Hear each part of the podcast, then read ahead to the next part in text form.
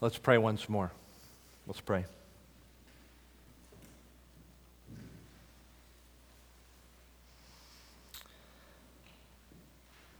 Our Father, as we have prayed so many times when we have arrived at this hour in our worship week by week, we pray that what we know not, you would teach us, what we have not, you would give us, and what we are not, you would make us for Jesus' sake.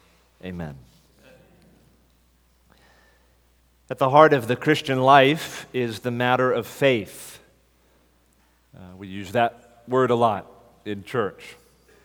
Christians are people of faith, people who have faith, or more precisely, who have been given the gift of faith.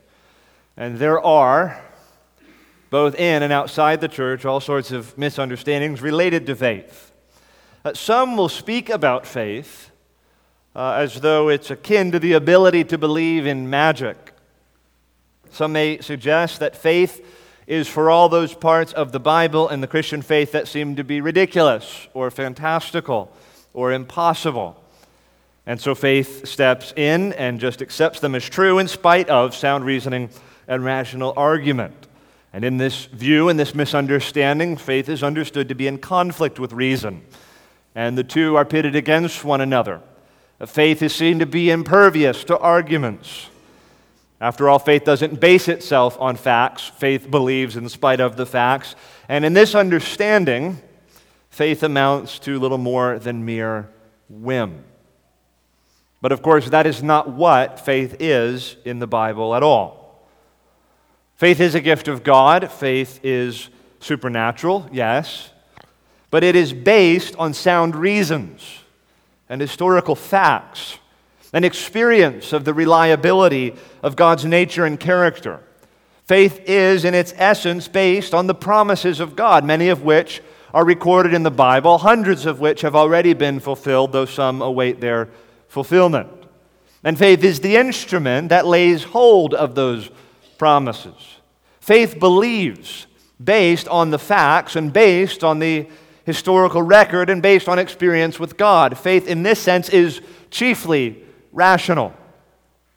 But faith in the Bible does much more than embrace the facts as true, and this is the supernatural component.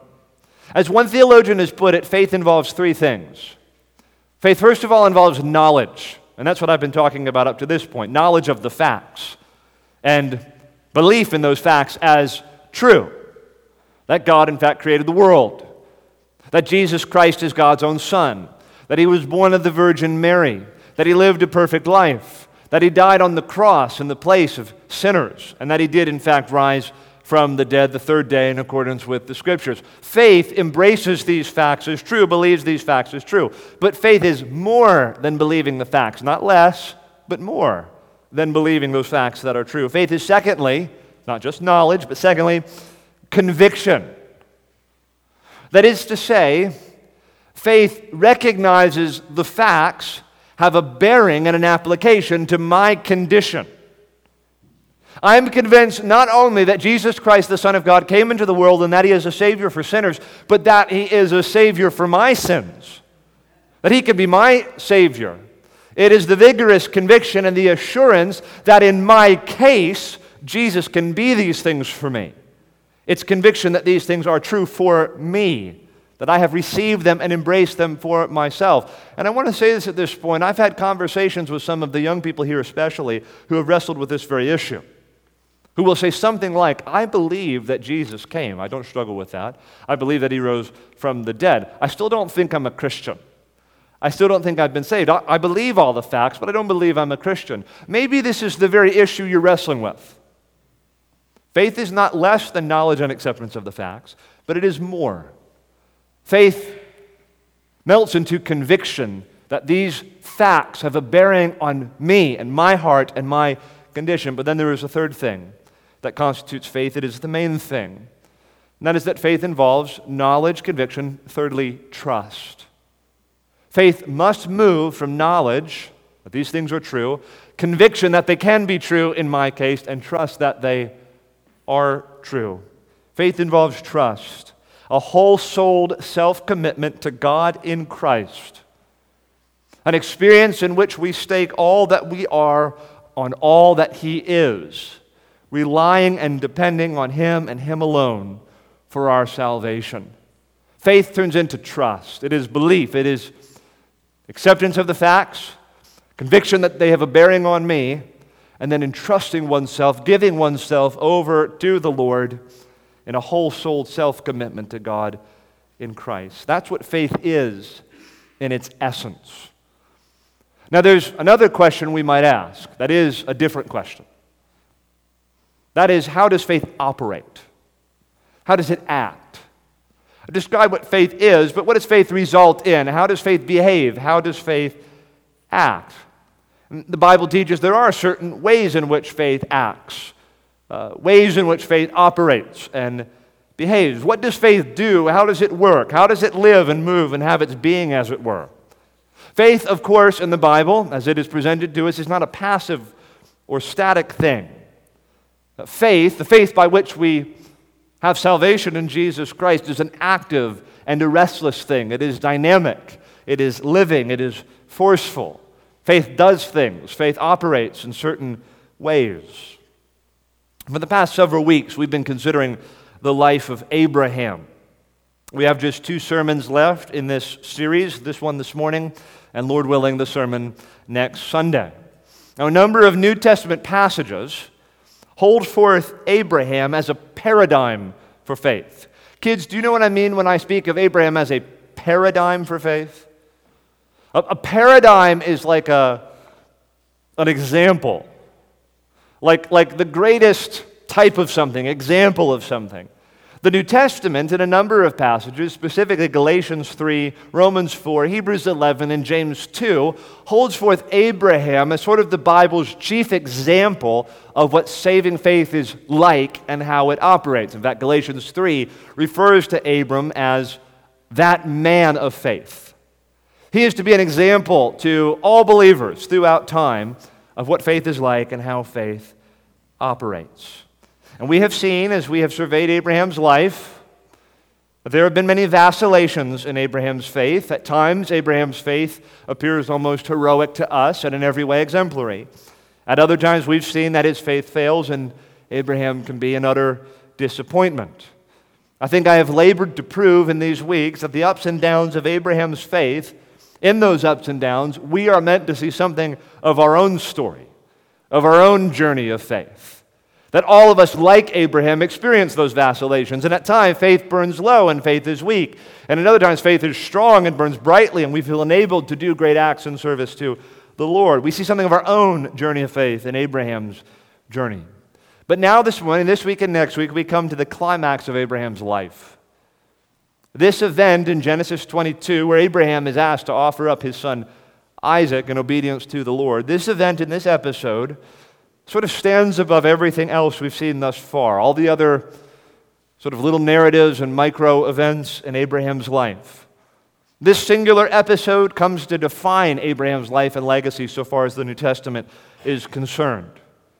Here we have Abraham's faith on display, which has grown over the years of walking with God and has accumulated strength and momentum through ongoing experience of His grace and His love and His promises. And here we have Abraham's faith reaching its climax, reaching a point of what can only be referred to as triumph as he obeys God in the midst of impossible circumstances.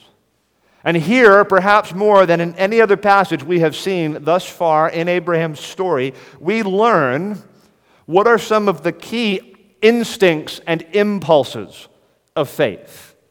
That is, we see here how faith is meant to operate. If, if I'm saying that faith is not static, if it doesn't just remain standing and passive, if I'm saying that faith is dynamic and restless and that it acts and that it operates and that it does things, this passage shows us at least a few ways in which faith is meant to operate and faith is meant to act. So I want us to consider the narrative this morning, uh, particularly Genesis 21, 1 through 7, but then especially Genesis 22, 1 through 19.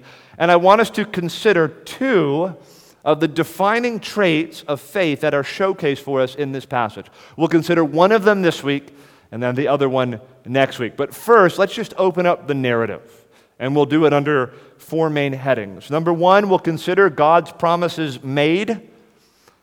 Number two, we'll consider God's promises kept. Number three, we'll consider Abraham's faith tested. And then fourthly, we'll see Abraham's faith proved. Number one, consider with me God's promise made. If you'll just turn back to Genesis chapter 12. You've been in Genesis 22. Ben read that passage a moment ago. Turn to Genesis chapter 12. I want to remind you of what we have seen in Abraham's story and the various promises that God has made and how they have been reaffirmed throughout his lifetime. We know in Genesis 12, Abraham is about 75 years old. He was an idol worshiper in Haran. Uh, his wife is introduced to us as a woman who is barren. And in Genesis 12, God calls Abraham. We read in verses 1 through 3 these words Now the Lord said to Abram, Go from your country and your kindred and your father's house to the land that I will show you. And I will make of you a great nation, and I will bless you and make your name great, so that you will be a blessing. I will bless those who bless you, and him who dishonors you I will curse. And to you all the families of the earth shall be blessed. We summarized three promises that God essentially made to Abraham in an earlier sermon. Three things that are introduced here and then reaffirmed in later passages in the Abraham story.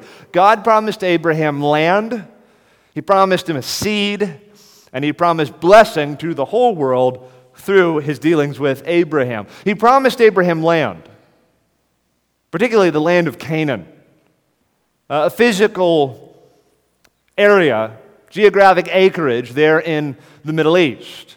And of course, Abraham's descendants at time did inherit the land of Canaan through God's servant Joshua. They take the land. But what we learn in the New Testament is that this land, though it had physical boundaries and had a temporary and initial fulfillment under the Old Covenant, was actually meant to point to a larger fulfillment.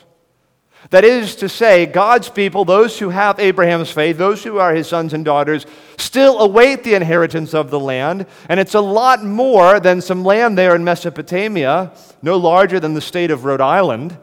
But rather, we await, as Abraham awaited, Hebrews 11 tells us, a city whose builder and maker is God. And that those who have Abraham's faith are looking off for a, a heavenly country that is yet to come, namely the new heavens and the new earth, which we as God's people, as children of Abraham, will one day inherit in glory forever. That's the final and fullest fulfillment of the promise of land. Abraham has promised land, he's promised, secondly, seed. God's going to give to Abraham a son. Through that son would come peoples and nations and kings.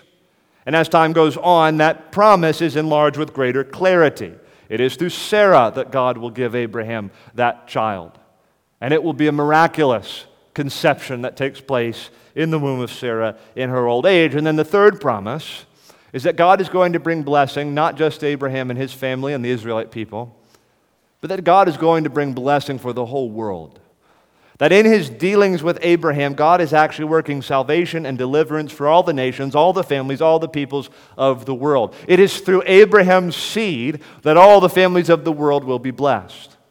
And we have seen, we have learned from Galatians 3 that that promise envisioned the coming of a greater son of Abraham, greater than Isaac.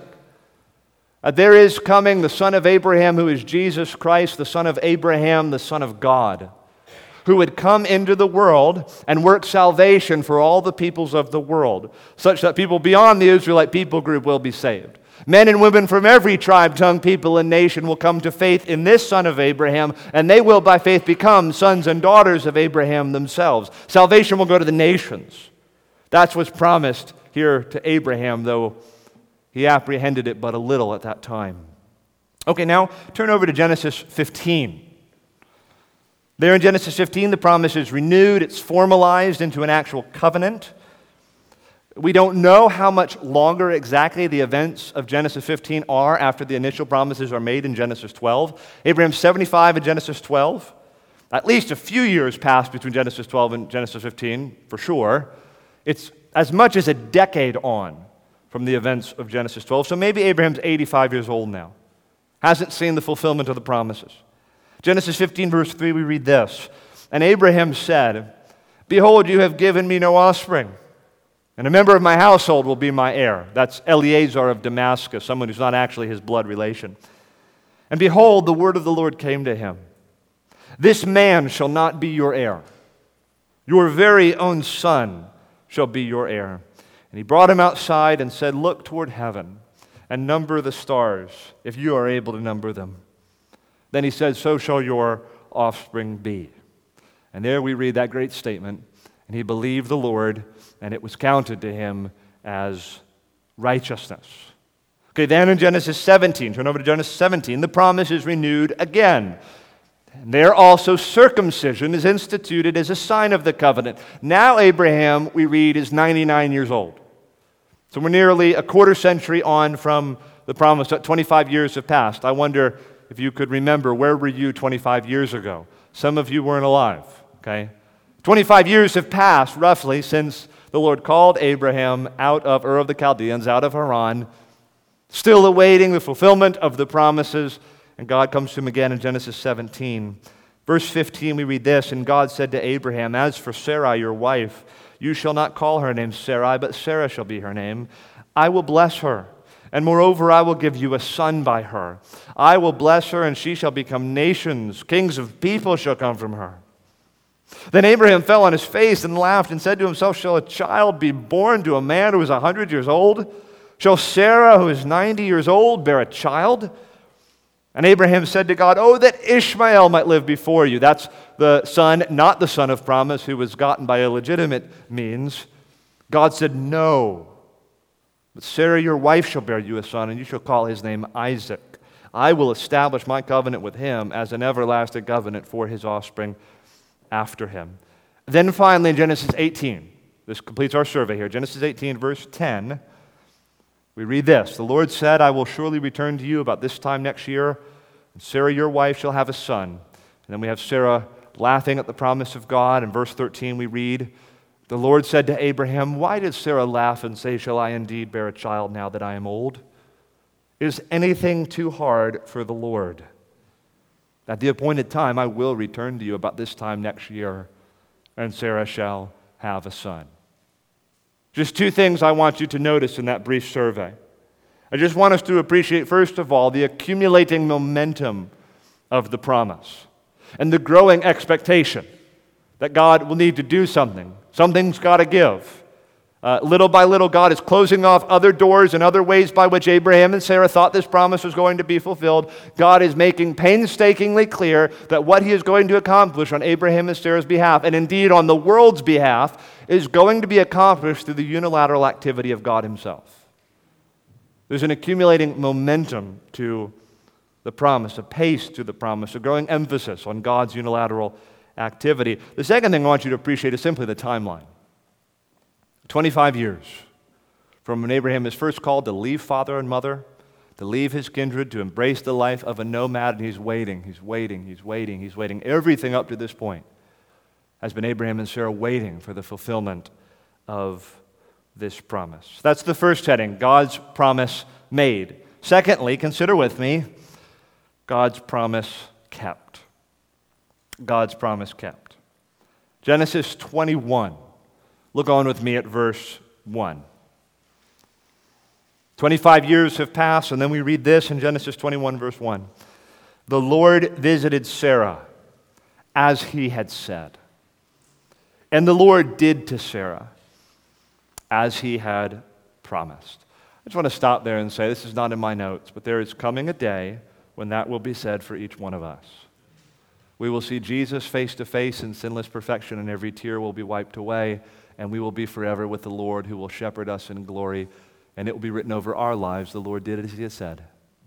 He did just as he had promised. Verse 2 And Sarah conceived and bore Abraham a son in his old age at the time of which God had spoken to him. Verse 5 Abraham was a 100 years old when his son Isaac was born to him. Sarah said, God has made laughter for me. Everyone who hears will laugh over me. And she said, Who would have said to Abraham that Sarah would nurse children? Yet I have borne him a son in his old age.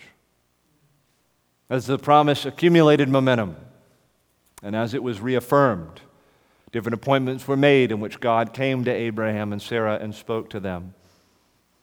She's acknowledging that none of our friends would have expected this, though.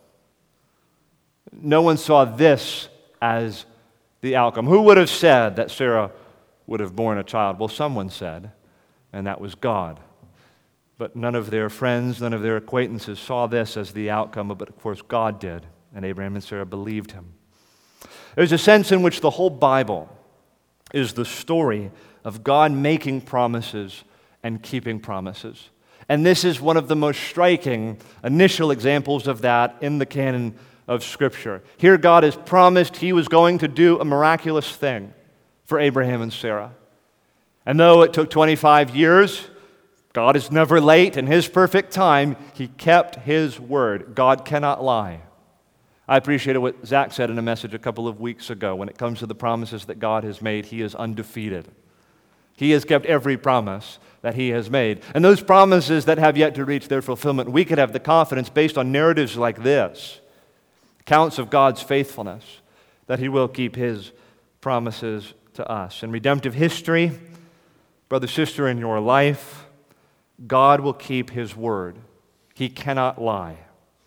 That's the second point God's promise kept. So we've seen God's promise made, God's promise kept, but now we get to Genesis 22, the main event that we're considering this morning. Thirdly, consider with me Abraham's faith tested. Abraham's faith tested. This is the opening announcement of Genesis 22, verse 1.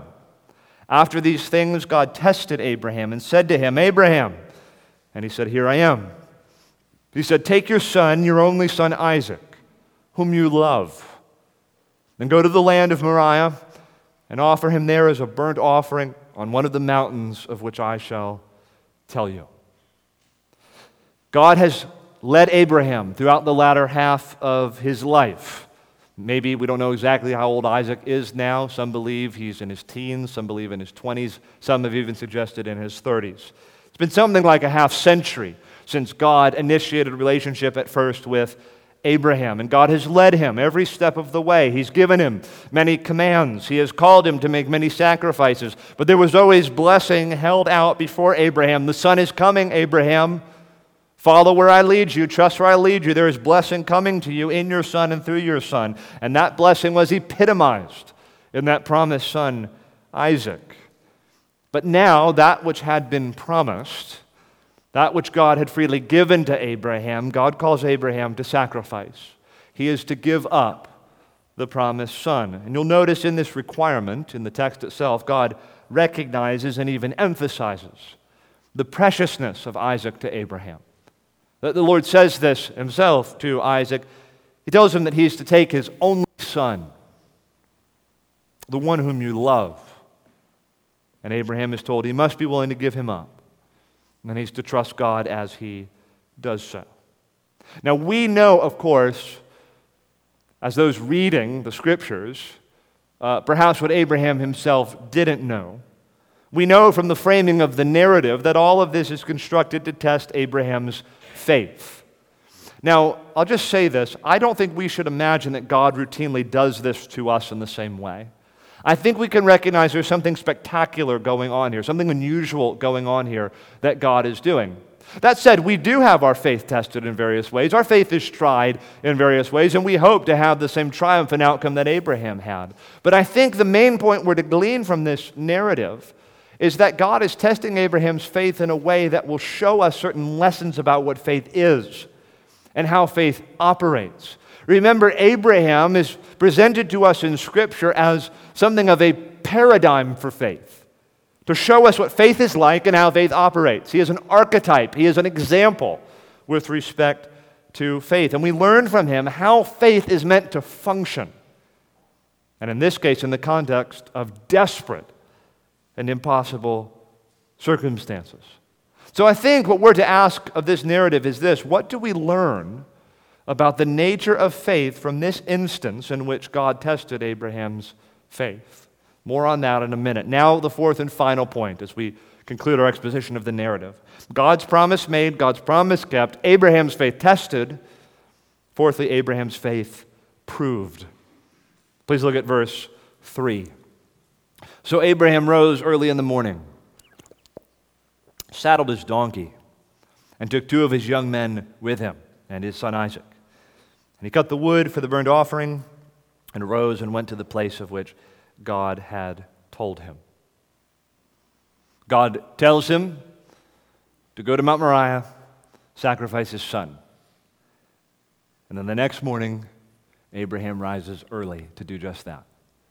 Apparently, Abraham didn't take days to deliberate. He didn't go away on a retreat to decide if or when he would obey the word of the Lord. His obedience, as far as we can tell, was total and immediate. Now, we don't know if there wasn't some conflict in Abraham, if there wasn't some doubt mixed with faith. The narrative certainly doesn't suggest so. It's possible, though. We'd be re- reading between the lines. But all I want us to appreciate at this point, at the beginning of the narrative in Genesis 22, is that Abraham, that man of faith, did not consider it an option to disobey the Lord. Abraham, that man of faith, did not consider it an option to disobey the Lord. And that is because faith does not consider disobedience to the promise making and promise keeping God an option. So, brother, sister, if you are contemplating disobedience to the Lord, that is not an impulse of faith. That is not how faith operates.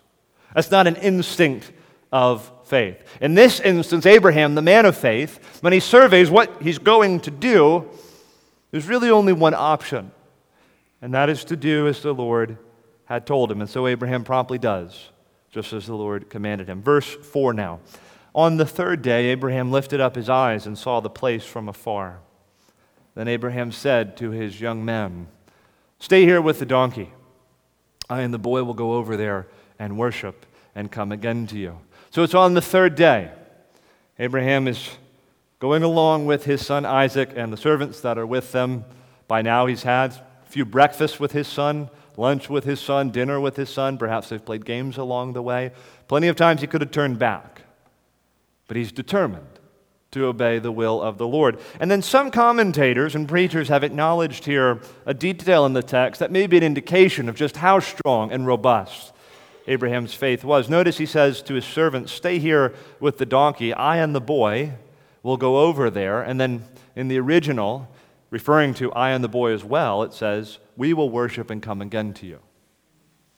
So we're going to go to the mountain. You stay here. And Abraham says, We're going to come back to you. And some have suggested that here Abraham does not consider the idea that Isaac, through whom his offspring would be named, would not ultimately live in this scenario. He has the confidence. Look, however God's going to do it, I don't know how. I'm prepared to fully obey God, but I do know this Isaac is coming back. Isaac is going to live in some form or fashion. God's going to accomplish this because God has made a promise and God cannot lie. Maybe that's reading into the text. I don't think so. Okay, verse 6. And Abraham took the wood of the burnt offering and laid it on Isaac his son. And he took in his hand the fire and the knife. So they went, both of them together. And Isaac said to his father Abraham, My father. And he said, Here I am, my son. He said, Behold, the fire and the wood, but where is the lamb for a burnt offering? Abraham said, God will provide for himself the lamb for a burnt offering, my son. So they went both of them together. Again, we see Abraham's confidence. God will provide. The idea is that God would prove himself faithful.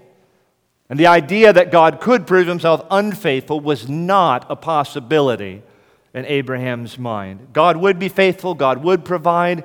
It was Abraham's only to trust and obey, even in the face of circumstances that seem utterly perplexing to him. Now, verse 9.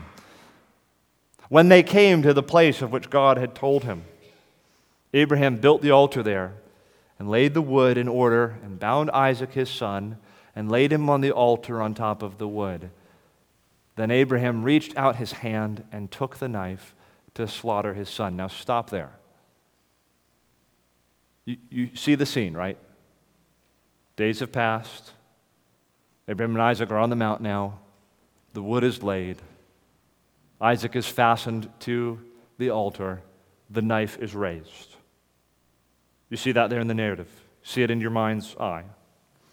What was going on in Abraham's mind precisely at this moment? Here's his son, here's the knife. What's in Abraham's mind? Did Abraham expect that at that precise moment, an angel was going to call out to him and that God was going to provide a ram in a thicket, which he's about to do in a few minutes? Spoiler alert, you know the story anyway. Did he think that was going to happen? I don't think so. I think that Abraham expected that the knife would fall and that it would plunge into the heart of his son and that his son would bleed out and die. And I think that because of what is said in Hebrews chapter 11, verses 17 through 19. Just listen as I read these verses. By faith, Abraham, when he was tested, offered up Isaac. And he who had received the promises was in the act of offering up his only son, of whom it was said, Through Isaac your offspring shall be named. He considered that God was even to raise him from the dead, from which, figuratively speaking, he did receive him back. You see that? Abraham is thinking, well, I've gotten this far. It appears the will of the Lord is for me to actually slaughter my son. Well, I suppose he's planning to raise him from the dead. Abraham considered it more impossible for God to lie to him than for his son to be raised from the dead. I'm sure at this point, as far as we can tell, no man had ever been raised from the dead. But Abraham considers it so impossible that God would lie. That, well, I guess God is going to raise him from the dead or something. But it is not an option for me to conclude in the face of the most impossible circumstances, in the most perplexing providence, that God will not keep his word. And he has told me that through Isaac, the son of promise, my descendants will be named. God is going to keep his word. It is for me to trust and obey. And therefore, I will execute what he's asked me to do. But I know, I have the sure confidence, the faith, that if he needs to raise my boy from the dead, he will do exactly that. God had made a covenant with Abraham. He had made for Abraham to conclude that God would not keep his word. Verse 11. But the angel of the Lord called to him from heaven and said, Abraham, Abraham. And he said, Here I am. He said, Do not lay your hand on the boy or do anything to him, for now I know that you fear God seeing you have not withheld your son, your only son, from me. And Abraham lifted up his eyes and looked, and behold, behind him was a ram caught in a thicket by his horns. And Abraham went and took the ram and offered it up as a burnt offering instead of his son. So Abraham called the name of that place, The Lord will provide, as it is said to this day, On the mount of the Lord it shall be provided. Verse 15 And the angel of the Lord called to Abraham a second time from heaven and said, By myself I have sworn, declares the Lord, because you have done this and have not withheld your son, your only son, I will surely bless you, and I will surely multiply your offspring as the stars of heaven and as the sand that is on the seashore. And your offspring shall possess the gate of his enemies, and in your offspring shall all the nations of the earth be blessed, because you have obeyed my voice.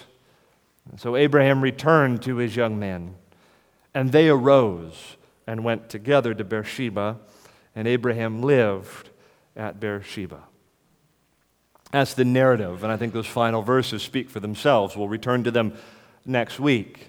All I want to do in the minutes that remain is to highlight one of the defining traits of saving faith. One of the instincts, the impulses, one of the ways in which faith operates. And then next week, we'll consider a second of the defining traits of saving faith that we see in this passage. Okay, so here is the principle. Here's the defining trait of saving faith I want us to consider this morning. Faith derives its life not from outward visible circumstances, but from the objective promises of God. Faith derives its life not from outward visible circumstances, but from the objective promises of God. We could say faith derives its life not from that which is seen, but from that which is unseen. Perhaps you know Hebrews 11, verse 1. Their faith is defined in this way faith is the assurance of things hoped for. There's a hoped for fulfillment to a promise God has made. Faith is the assurance that God will fulfill His word. Faith is the assurance of things hoped for, the conviction of things not seen. In other words, that which I do not see, I will possess in time. I'm convinced of this. Faith is the evidence of this. It is the assurance of things hoped for. It is the conviction of things not seen. So consider how this operated in Abraham's case. He hoped for offspring, he hoped for nations and blessings to come through his son Isaac. And he was convicted of the truth that God cannot lie and that he always keeps his promises. But his outward circumstances seemed, at least for a moment, to tell a different story. You see that?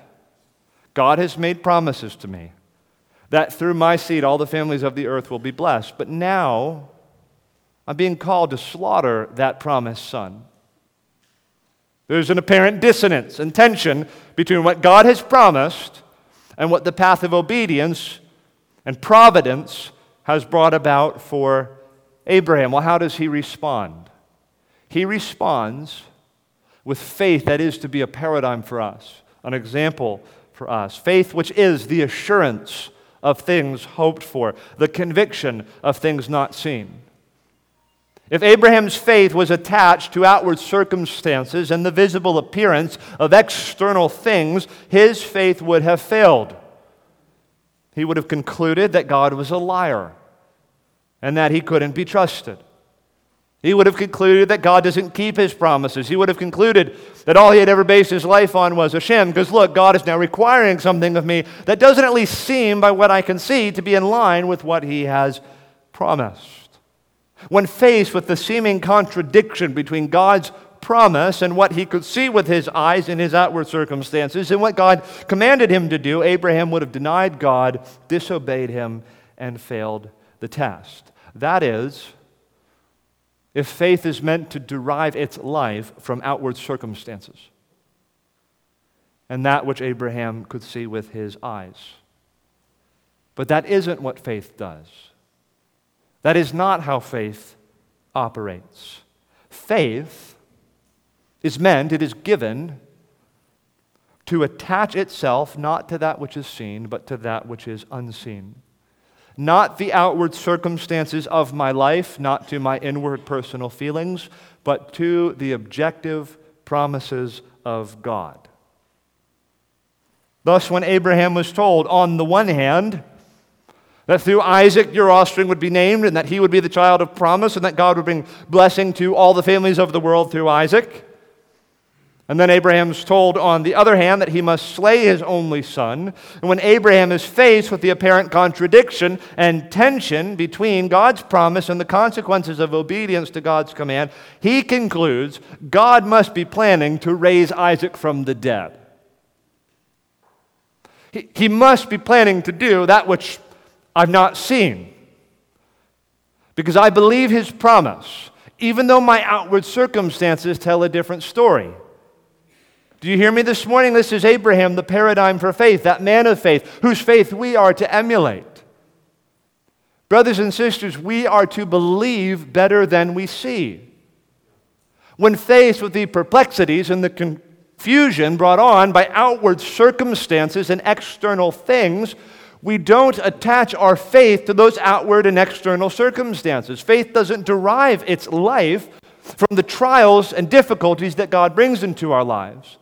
Faith attaches itself to the promise of God and derives its life from what God has said will surely happen. Which means when my circumstances present to me an impossible situation, I say God can do the impossible. When everything about my circumstances and what I see with my eyes says that God can't possibly be true, that is the hour for faith. That is what faith does, that is how it operates. When God's word seems to conflict with what I'm seeing around me, then faith wells up within me and says, God will be true. God will be right. God cannot lie.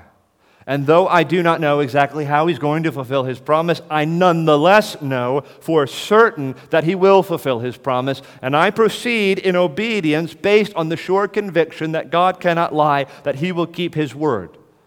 God will fulfill all that He has promised to me, even though my circumstances right now are telling me a different story. He has proven Himself worthy.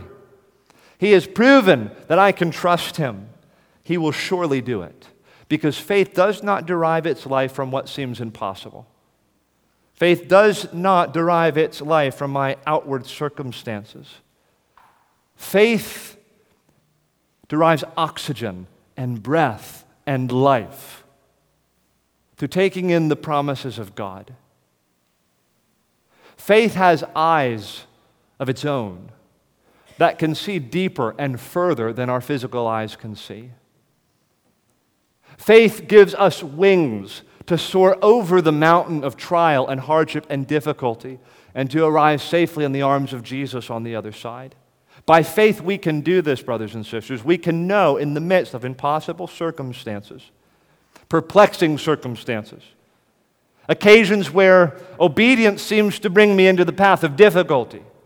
God is asking things of me that I don't know that I can do. They don't seem to comport with what His promises are. It is then that faith arises within us and says, I can do this by God's help. I will believe His promise. I will believe better than I see. And by God's promise and faith in His promise, I will find a way through these trying circumstances. It's one thing to think about Abraham's situation, but I want us to apply this to ourselves and to our own condition and the promises that we have from God and the experiences that we encounter that try our faith in His promises. We have promises like Abraham had promises. We have more promises. We have better promises. But faith functions no differently in our case than how it functioned in Abraham's case.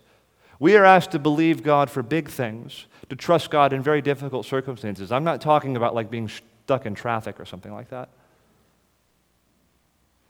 People, and some of you in this church, have gone through the most difficult things life can offer severe trials. And it is in those settings that God is pleased to give the gift of faith and to help us to hold fast to the promises that God has given to us that we might persevere in hope in God. God has said He will work all things together for your good.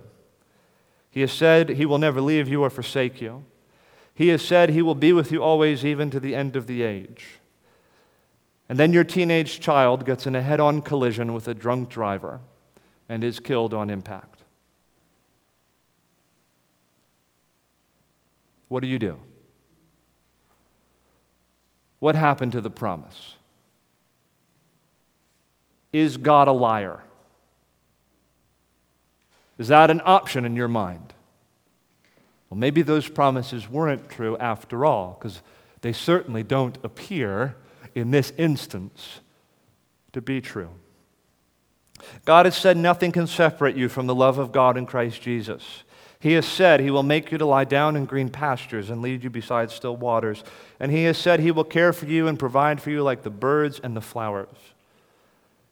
And then your husband comes home to you and says he never loved you and that he's leaving you for another woman. How do you respond? What happened to the promise? Is God true? Has he lied to you? Has he misled you? The Lord has said, I will not leave you as orphans. He has said, He will deliver you from trials. He has said, I have come that you may have life and have it abundantly. And then, while helping to clean your neighbor's gutters, you fall from the ladder and become a quadriplegic.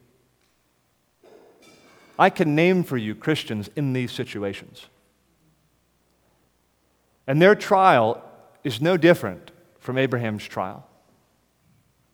It is in these moments that the exercise of faith is called forth. Burying your own child, being abandoned by your spouse, being confined to a bed for the rest of your life, not even able to feed yourself. Well, it sure doesn't look like God loves me. Doesn't look like He cares for me. Doesn't look like He has any interest in my good. How can His promises be true? Just look at my life. How can I have faith in the midst of such sorrows and such hardships? How can I have faith in the midst of these circumstances? I don't like the hand I've been dealt, and it doesn't seem to be in accord with what God has said would be true in my case. How can this work for my good? How can a God who loves me bring this into my life? How can God be true? Listen to me, loved ones. This is precisely my point. This is exactly what faith is for. Not in the belief that a better outcome is going to come about in the context of your present circumstances, but that in the midst of the tension created by my outward circumstances and what God has promised to be true, I choose God in spite of my circumstances. I believe that though I cannot see with my eyes a way out of this, I don't know how this can be consistent with what God has promised. I know that my God is true. I know that He will do what is right. I know that though great distress my soul befell, the Lord my God did all things well. I can trust in His grace. I can trust in His providence. He has proven Himself trustworthy to me over and over and over again. He sent His own Son to die for me. So, in the midst of what seems impossible, and deeply perplexing and causes within me the most acute agony and sorrow I can fathom. I will trust him. I will believe him. It is not an option for me to believe that God can lie. And though I don't know the way out of this, I don't know the answer to this riddle, I don't know precisely how it is true that a loving God who has my good in view has brought this into my life, by faith I will trust him. By faith I will walk. Faith will derive its life not from the trial, not from the outward circumstances, not from what I see with my eyes. Faith will derive its life from the sure and objective promises of God. Listen to this word from a Puritan named Jeremiah Burroughs. He wrote this in his book, The Rare Jewel of Christian Contentment. He said, Oh, Christian, if you have faith, then you must think this way when trial comes. This is the time that God calls for the exercise of faith.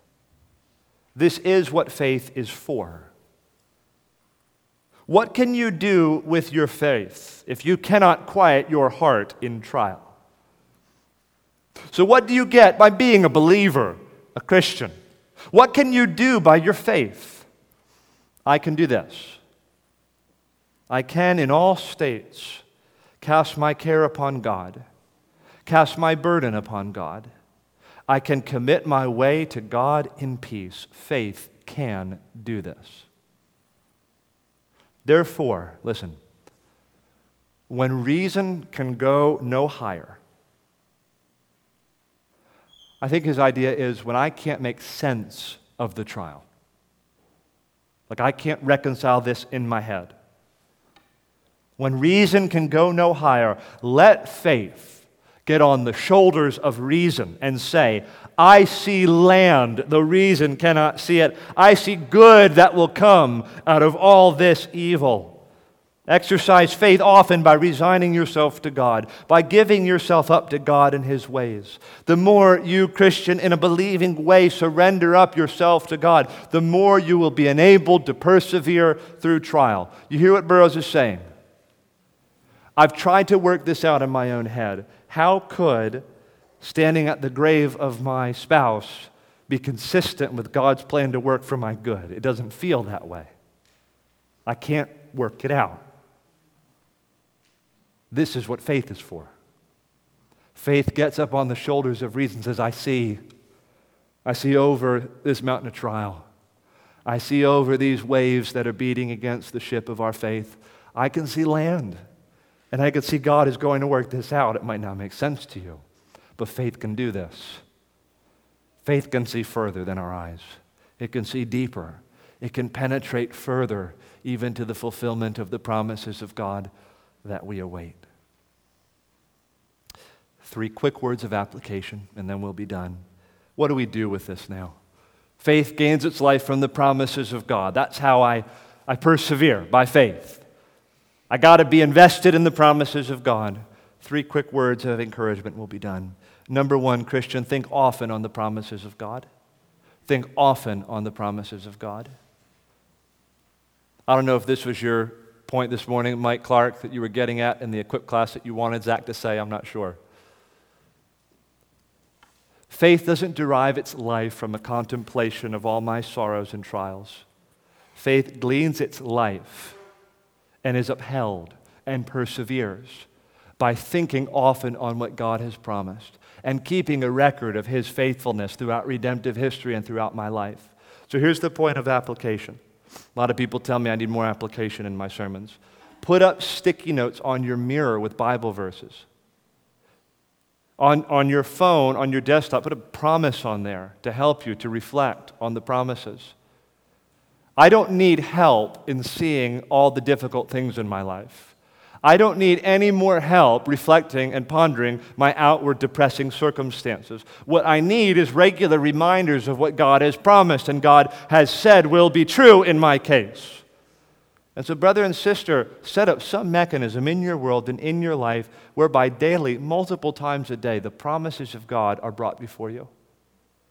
Because faith only derives its life from the contemplation of those promises. A second word of application speak the promises of God to one another. Speak the promises of God to one another. This fits so well with what Zach was teaching us this morning on perseverance of faith and the role the church plays in the perseverance of the saints. Brothers and sisters, we assemble here not primarily to enjoy a pleasant event or to get an encouraging and inspirational message. You must, brothers and sisters, in your life together as a church family, we must together be encouraging one another with the promises of God. We must be speaking the truth one to another, which is a lot more than hanging out together and enjoying one another's company. I would encourage you, brother, sister, make it your aim and your purpose. I'm going to speak truth to my friend. At some point, I want to call to their minds something God has promised in His Word. I want to be a help to their faith, to help keeping the promises before them.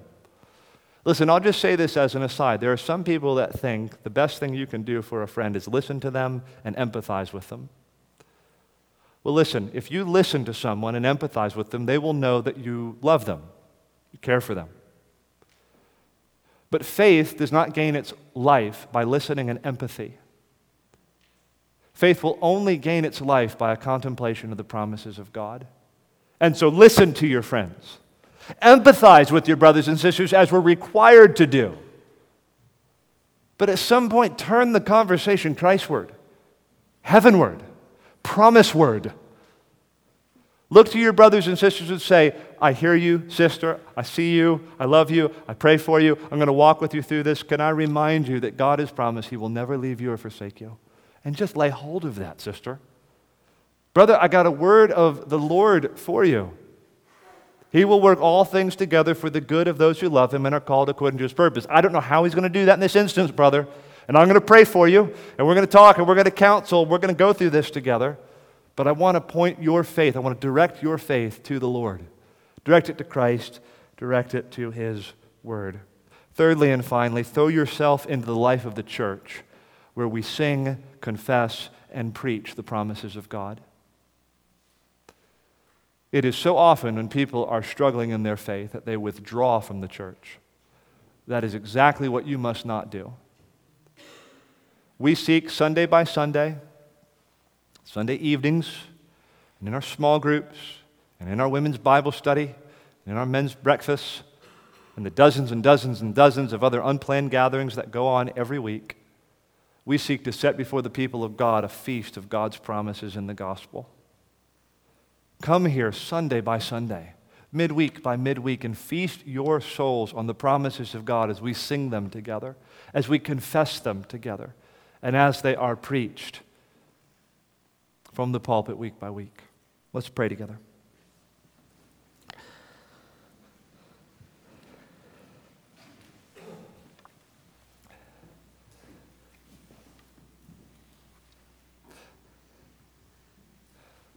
Our Father in heaven, we pray that for all of us you would increase and enlarge our faith so that our assurance for the things hoped for, our conviction of the things not seen, our confidence in the promises of God would so overwhelm and outweigh all that is perplexing and challenging and difficult about our circumstances.